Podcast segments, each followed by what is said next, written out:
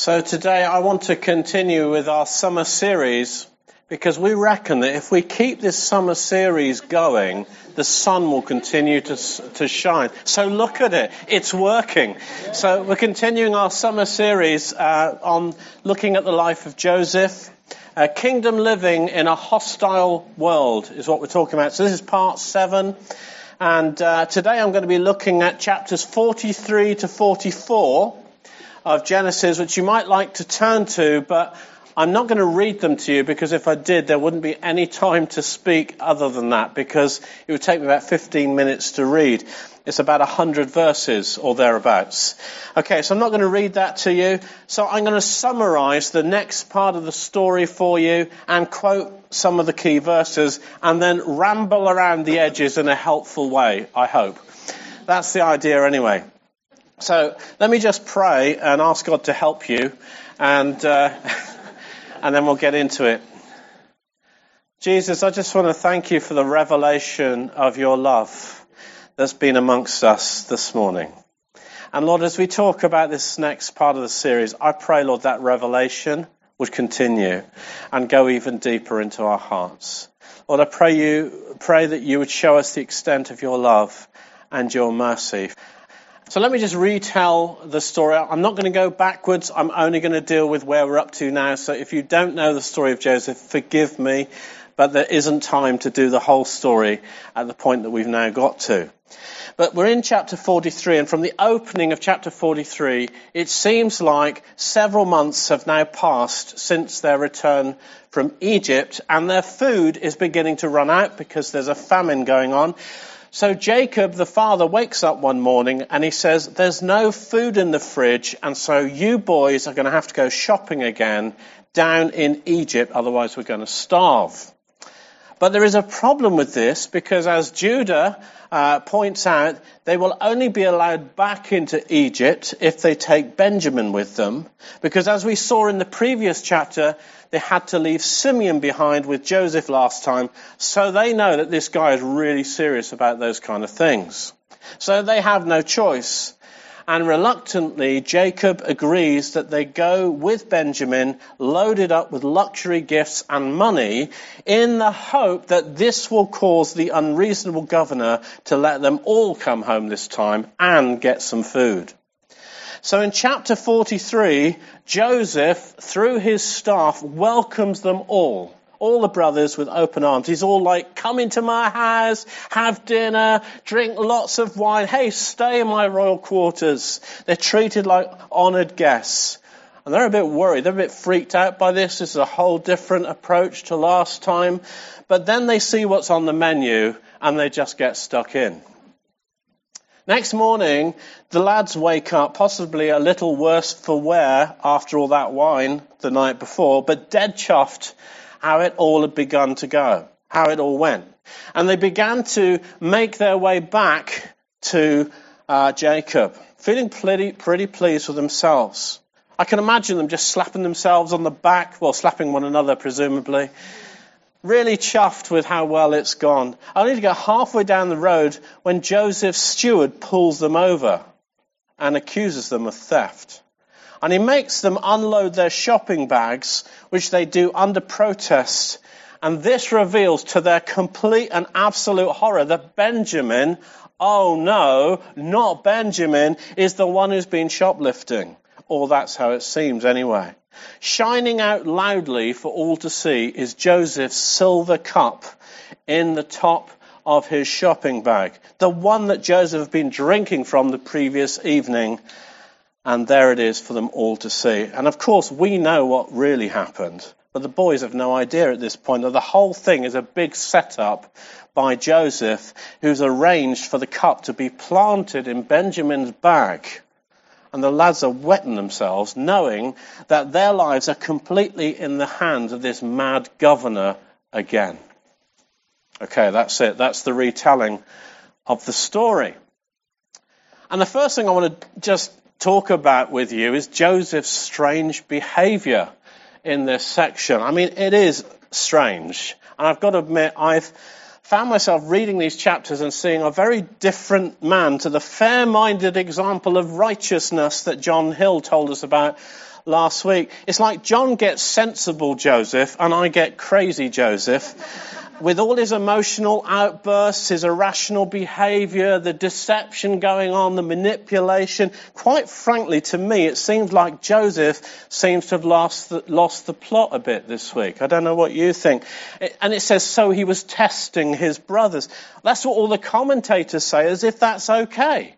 As if that's alright. I mean, so the question I said, well, what right does he have to test his brothers? It's like conditional forgiveness or something like What right does he have to do that?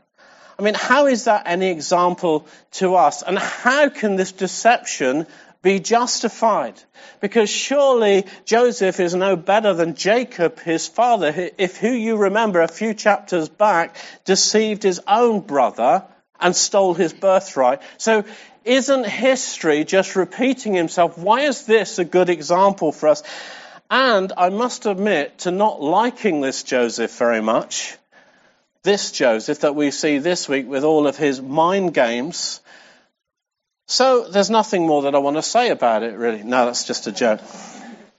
And that is genuinely how I found myself looking at this passage just quite confused until that is, I stood back a bit from the narrative and all the parts of the story that we all know so well and tried instead to put myself into Joseph's shoes. Because I think to understand Joseph in this part of the story, you have to see him as a human being against the backdrop of the pain that he was undoubtedly feeling towards these men. And to see what is actually a very human problem that Joseph is dealing with here. And that's Joseph's battle with forgiveness. I mean, just think about it. These men had hated him as a child and wanted to kill him. Now, that's not great for your brothers, is it? They didn't do it, but they abused him.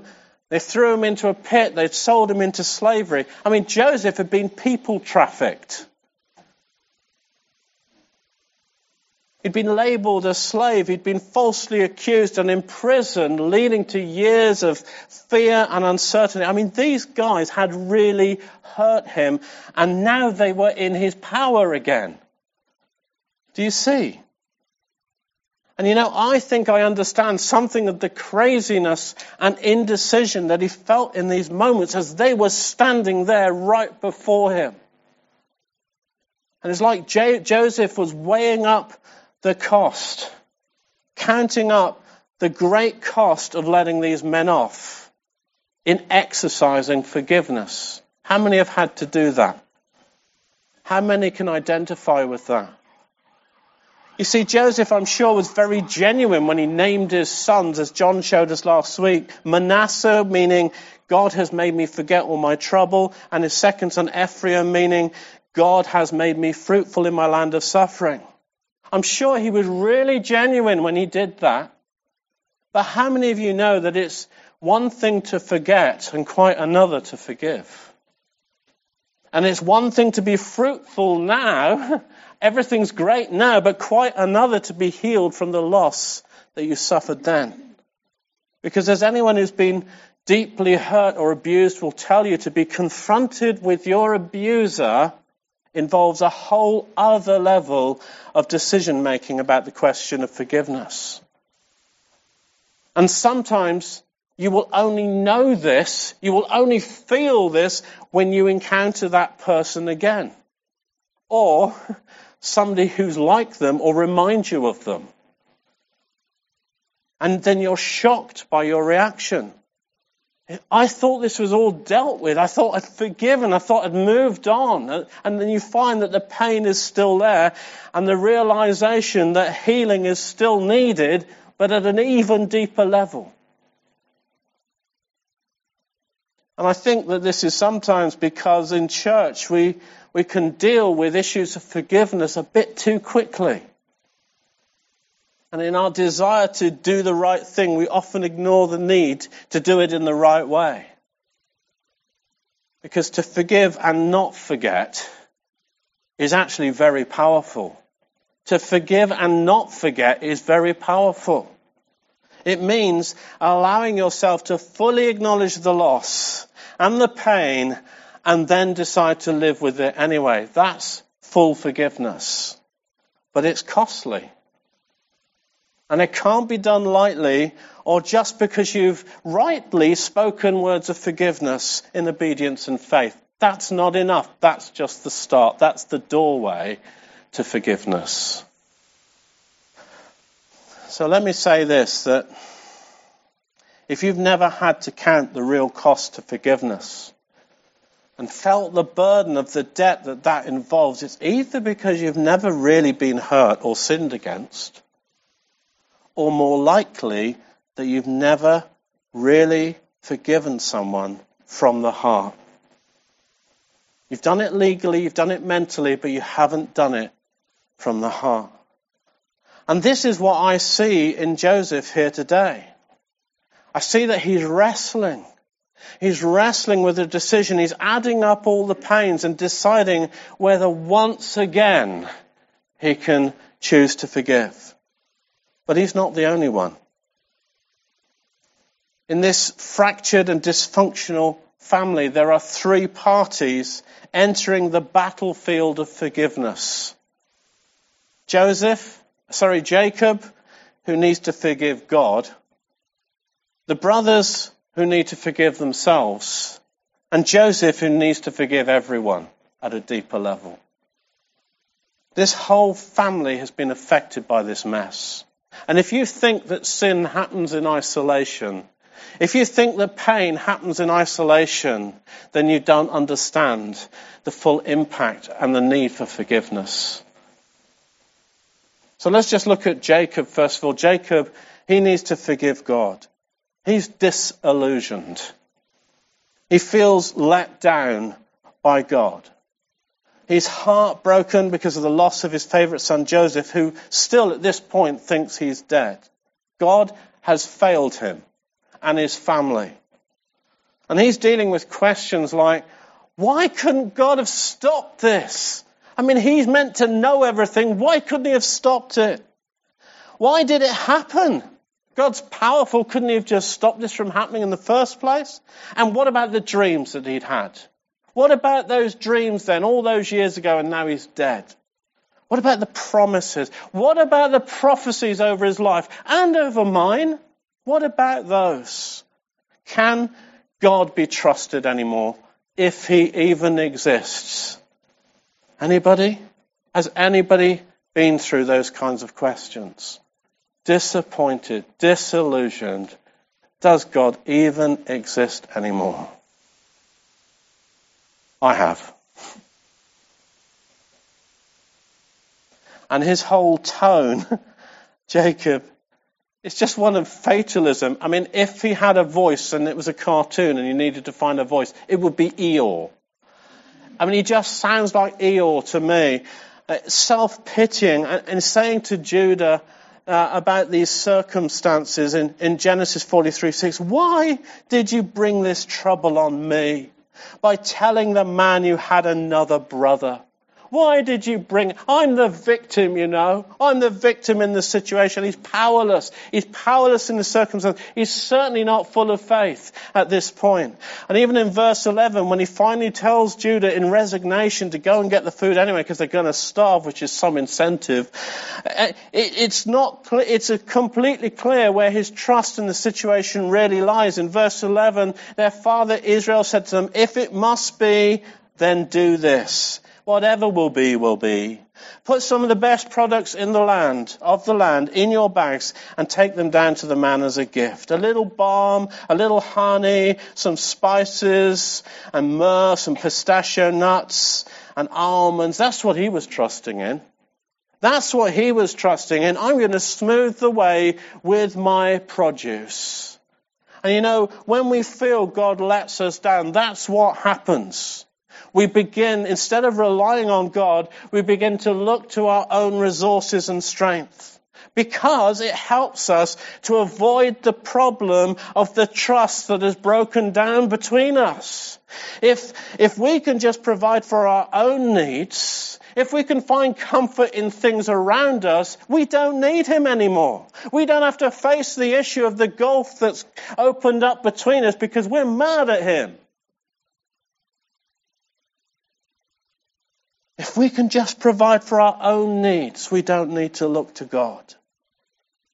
But then, it's like Joseph catches himself and, and it's all, it almost seems to me, maybe I'm reading too much into this, but it seems like he, he almost inadvertently prays.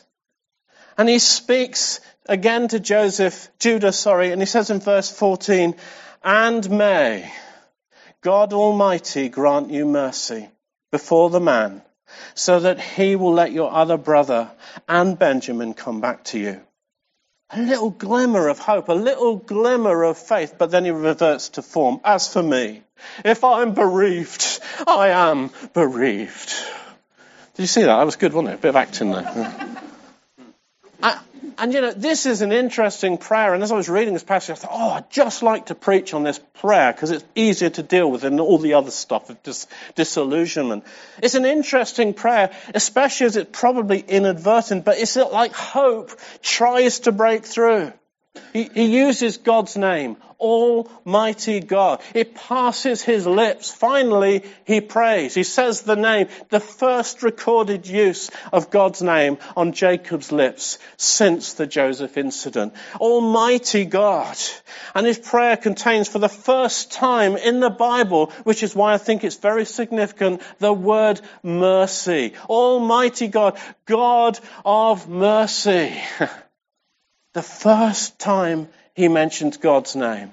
The first time the word mercy appears in the Bible, which then I think becomes the big theme of all these puzzling interactions between Joseph, who also is powerful in the situation. He is almighty governor of Egypt. He is powerful in the situation. His brothers and ultimately the whole family need his mercy to live. And the question that's not voiced but is there is, will he be merciful?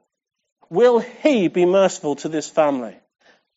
And is God merciful? Is the question that underlines it all. And you know, mercy can only truly be exercised by one who is so much more powerful than the other. Mercy can't be offered to someone who doesn't owe anything. If there is no debt, then there needs to be no mercy. But this is the question that lies behind all forgiveness the debt that we owe to God. Will God be merciful in answer to Jacob's prayer? Will Joseph be merciful with his brothers? Will the brothers find mercy who owe so much? And will forgiveness flow and healing come to this fractured and dysfunctional family. That's what this section is about. Now let's look at the brothers. The brothers are the second party in this battle for forgiveness. The brothers need to forgive themselves. Uh, and it's just evident as you read through the story that the pain of what they did to Joseph and the guilt is very close to the surface. I mean, I can't imagine what it must be like, what it would be like to live with murder on my conscience. Because that's what they're doing. That's what it says in chapter 42, 22. I mean, how, I mean, I've, I've got stuff that I've had to battle with in my conscience, but imagine murder. Imagine you have murdered somebody. What would that be like? How it must eat at you, how, how it must play over and over again in the mind, and the, the what ifs and the if onlys must almost drive you out of your mind. And it must be on a whole other scale to any of our experience. And how it must relate to every circumstance you find yourself in. Oh, it must be because I did that. So in chapter 42, when things start to go wrong with Joseph the first time, that's what they say. Surely we're being punished because of our brother. That's what it is. Remember, they said, how, how distressed he was when he pleaded with us for his life, but we wouldn't listen. They torment themselves. That's why this distress has come on us. Interestingly, the, they use the passive voice. We are being punished. By who? Who are you being punished by? By God? Or are they tormenting themselves in the circumstances. And then it goes on in verse 22 Reuben replied, Did I not tell you not to sin against the boy, but you wouldn't listen? Now we must give an accounting for his blood, not realizing that Joseph could understand everything that they were saying. You know, when you are in that position where you're desperately looking for mercy, when forgiveness has eluded you for years, it's very hard to find peace again. How many times they must have discussed it and agonized over it, especially when they see how their actions affected their father. He wanted to die. He didn't want to live anymore. And it was their fault. Their decision. And now they are brought before Joseph again around the issue of the stolen silver cup. They prostrate themselves before him and as broken man, men, they cry out with words that say more than they know. In chapter 44 verse 6 says, what can we say, my Lord? Judah replied, what can we say? How can we prove our innocence? God has uncovered your servant's guilt. We are now my Lord's slaves, we ourselves, and the one who was found to have the cup. Crying out in desperation because of the burden that they are living with, the guilt, the torment, and the deception. They cry for mercy. They can't forgive themselves for what they've done. And it's like they too have lived in a prison all their lives. Never mind Joseph. They've been in prison too. Is that what it's like for you?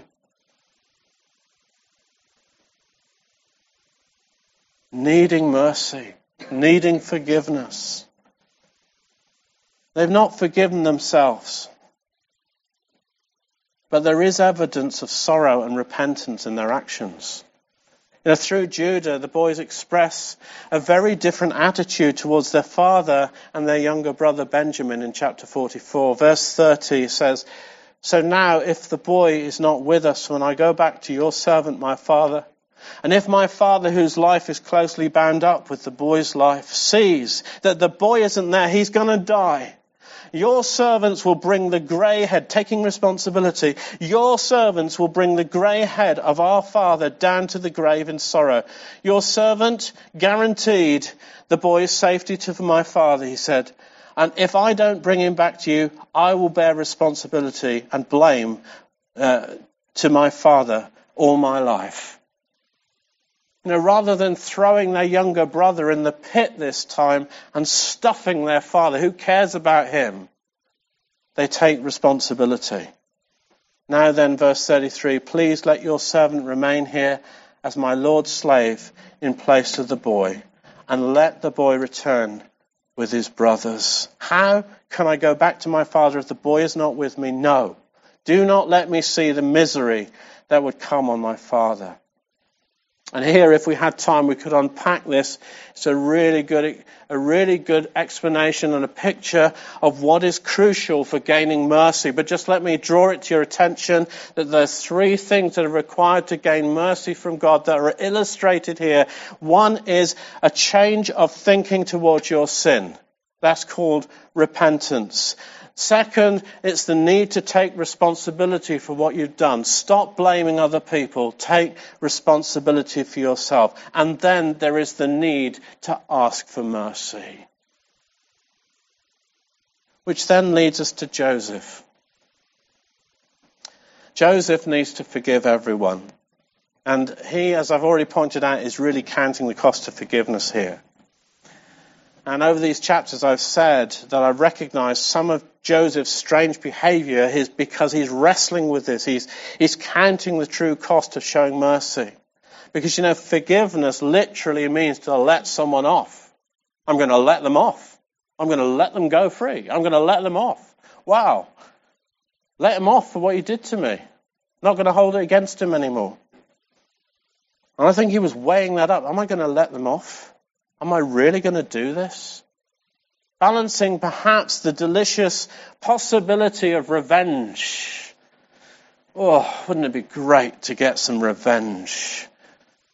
Their lives were literally in his hands, and he was balancing it against the price he would have to pay to grant forgiveness, possibly leading to reconciliation. I mean, would you want these guys back in your life? He started out right. The warm welcome he gives his brothers when they arrive, the food, the drink, stay in the palace, honored guests, all that seems to show that he's ready to forgive until, until the moment he sets his eyes on Benjamin. Something happens when he sees Benjamin. In chapter 43, verse 29, he looked about and he saw his brother Benjamin, his brother, his mother's own son, and he asked, Is this your youngest brother? the one you told me about? And he said, God be gracious to you, my son. And deeply he was moved at the sight of his brother. And Joseph had to hurry out of the room and look for somewhere to break his heart in weeping. And he went to his private room and he broke his heart in weeping.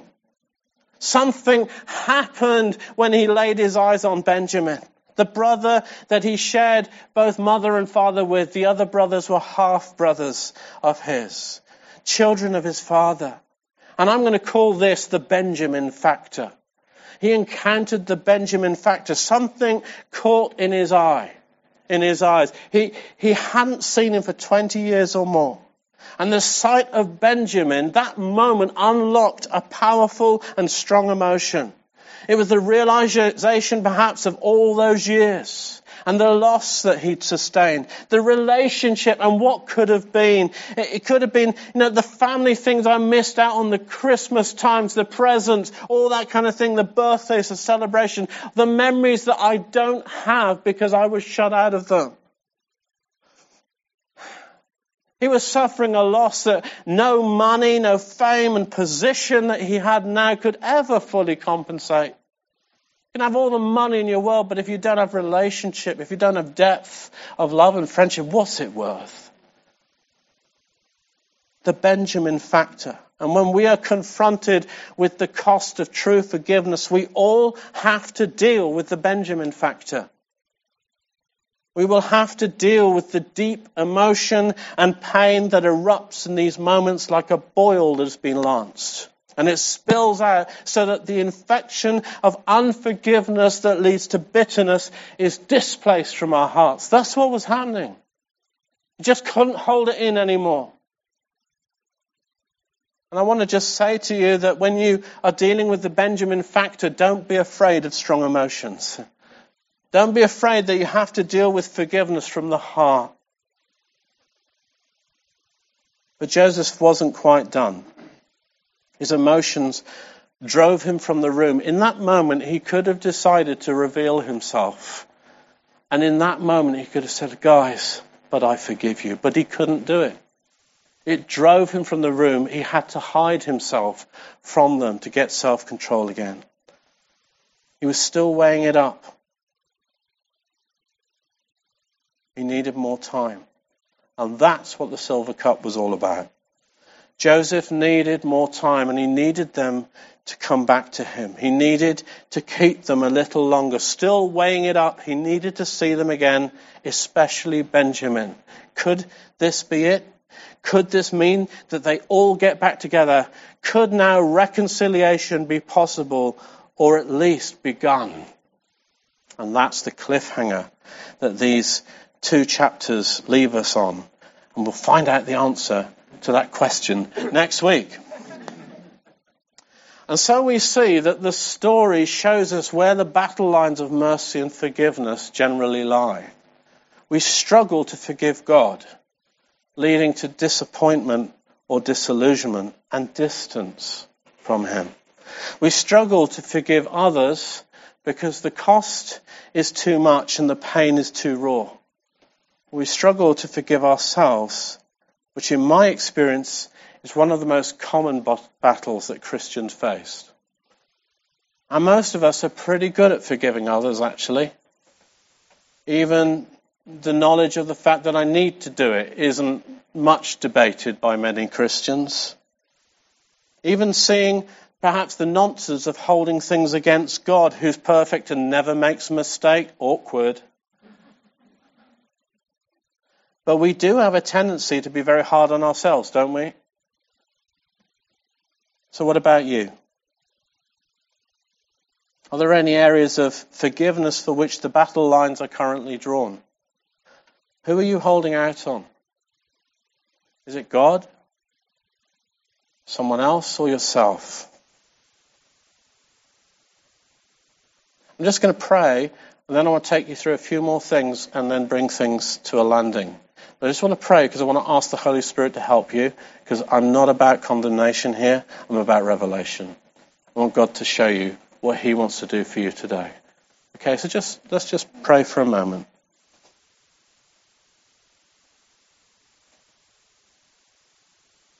Holy Spirit, we just invite you. Will you just come and bring revelation? Will you just come and show us now how to walk free from anything that we're carrying, from anything that we're burdened by, so that forgiveness can flow and healing can come to us? In Jesus' name. So while you're thinking about that, let me make some final statements about forgiveness uh, just, I think there are five. I'm just going to go through them fairly quickly because when you're counting the cost of forgiveness, you really need to understand what you're doing. Number one, forgiveness is not about forgetting. As I've already said, forgiveness and forgetting are two very different things. You'll not necessarily forget what has been done to you because you've forgiven.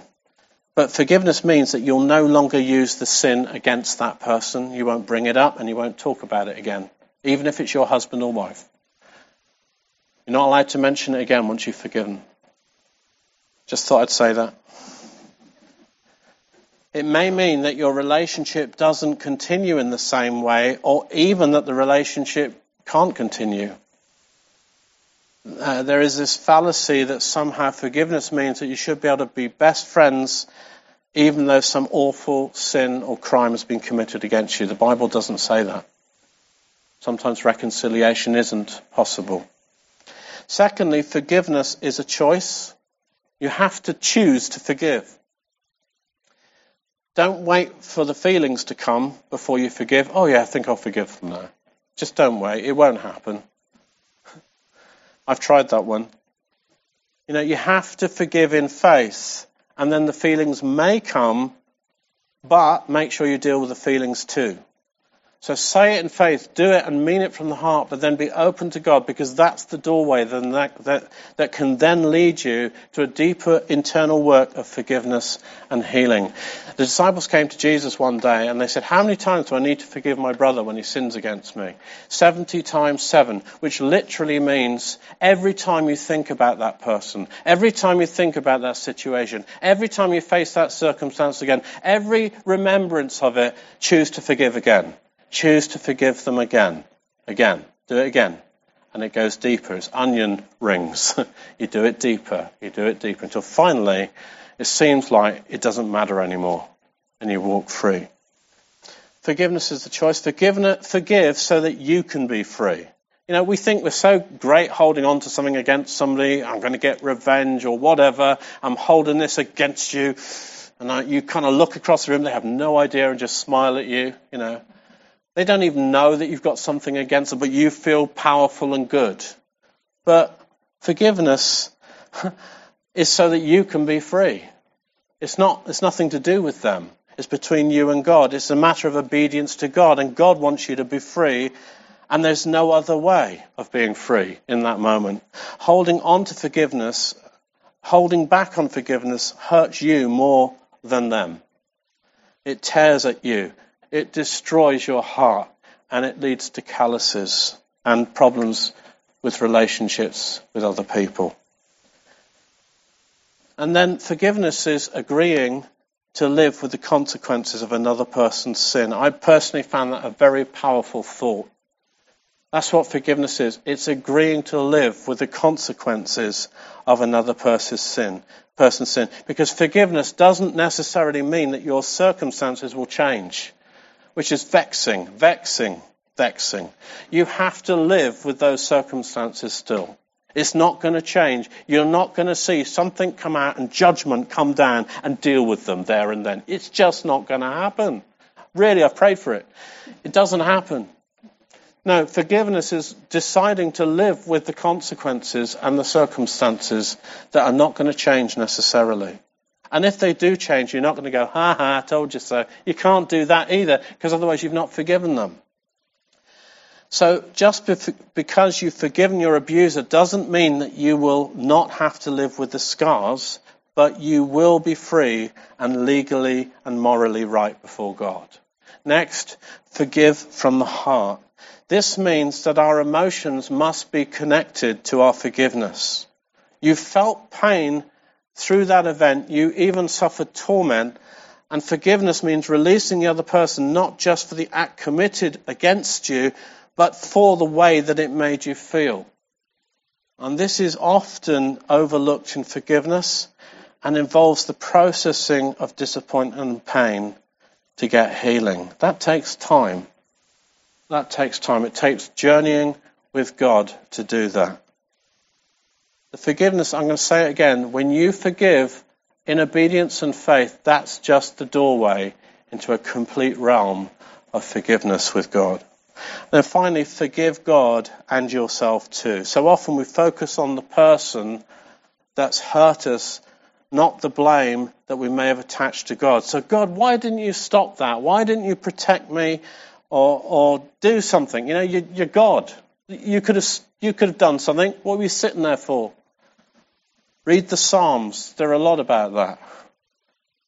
And we blame ourselves. Why was I so stupid to get into this mess? Why did I trust that person? If only I hadn't trusted them, this would never have happened. Oh, silly me, I'll never trust anybody again. And in my experience, many people have failed to find freedom and forgiveness because they've neglected these two things. They might have even worked through some of the other stuff, but they haven't dealt with their need to forgive God and they certainly haven't dealt with the need to forgive themselves.